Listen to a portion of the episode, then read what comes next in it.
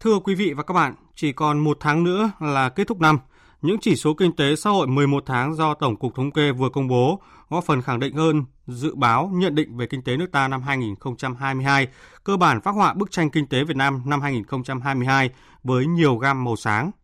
Tuy nhiên cũng có những chỉ báo cho thấy những khó khăn tác động từ nền kinh tế thế giới ảnh hưởng tới nước ta, khiến doanh nghiệp gặp không ít khó khăn, lao động bị ngừng việc, mất việc làm trong những tháng cuối năm nay và đầu năm sau.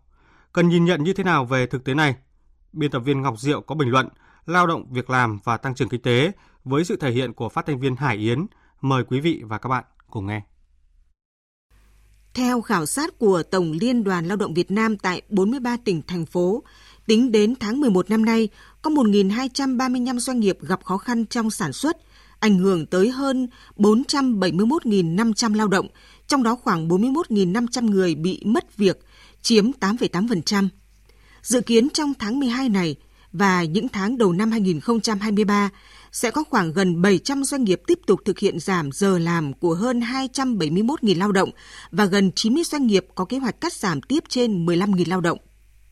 Trong khi đó, theo thông tin của Tổng cục Thống kê, số lao động đang làm việc trong các doanh nghiệp công nghiệp tại thời điểm đầu tháng 11 tăng 0,4% so với cùng thời điểm tháng trước và tăng 5,9% so với cùng thời điểm năm trước.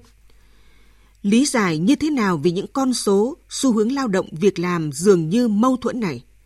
Theo báo cáo của Cục Lao động Việc làm, Bộ Lao động Thương binh và Xã hội, việc cắt giảm lao động, giảm giờ làm, nghỉ việc luân phiên xảy ra chủ yếu ở các ngành thâm dụng lao động, cụ thể là tại doanh nghiệp lớn trong các ngành gỗ, dệt may, da dày do có tình trạng giảm đơn hàng và hàng hóa không xuất đi được các thị trường. Trong đó, thành phố Hồ Chí Minh, Bình Dương, Đồng Nai, An Giang là những địa phương có đông lao động bị ngừng việc, giảm giờ làm. Tuy nhiên, bên cạnh việc cắt giảm lao động ở một số doanh nghiệp lớn do thiếu đơn hàng, số lao động nghỉ việc và hưởng trợ cấp thất nghiệp tăng, thì ngay tại chính những địa phương này, nhu cầu tuyển dụng của các doanh nghiệp vẫn cao.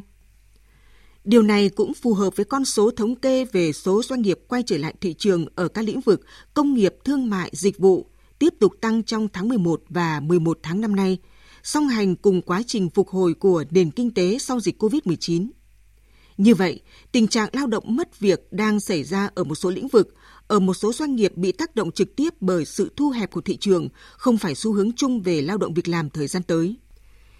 Những bất cập về lao động, việc làm và thị trường lao động nước ta vẫn còn đó, như tỷ lệ lao động khu vực phi chính thức còn rất cao, năng suất lao động thấp, nhiều ngành thâm dụng lao động sử dụng nhiều lao động giản đơn, trả lương thấp cho thấy quá trình chuyển đổi mô hình tăng trưởng diễn ra rất chậm chạp. Với xu hướng của cuộc cách mạng công nghiệp lần thứ tư và việc nước ta tham gia nhiều hiệp định thương mại tự do, cơ cấu sản xuất ngành nghề thay đổi nhiều, theo hướng xanh bền vững, sự phát triển của các doanh nghiệp trong nước và dòng đầu tư nước ngoài cũng theo xu hướng này. Việc đào tạo nghề, chuẩn bị nguồn nhân lực đáp ứng các lĩnh vực lao động mới là rất quan trọng. Nếu không, sẽ có một bộ phận người lao động bị gạt khỏi thị trường vì không có đủ trình độ và doanh nghiệp thì lại tiếp tục thiếu lao động. Năng lực cạnh tranh của doanh nghiệp suy giảm, khó có thể nói đến việc phát triển lớn mạnh. Năng lực cạnh tranh quốc gia cũng vì vậy mà khó có thể nâng lên.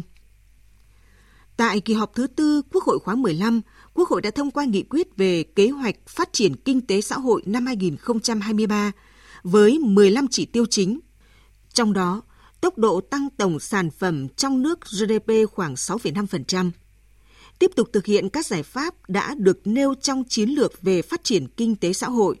vấn đề nâng cấp chất lượng nguồn nhân lực, tăng việc làm, giảm tỷ lệ thất nghiệp, tăng sức mua trong nước chính là một giải pháp quan trọng để đạt được mục tiêu tăng trưởng kinh tế cao và giải quyết được nhiều vấn đề xã hội. Quý vị và các bạn vừa nghe biên tập viên Đài Tiếng Nói Việt Nam bình luận nhan đề lao động, việc làm và tăng trưởng kinh tế.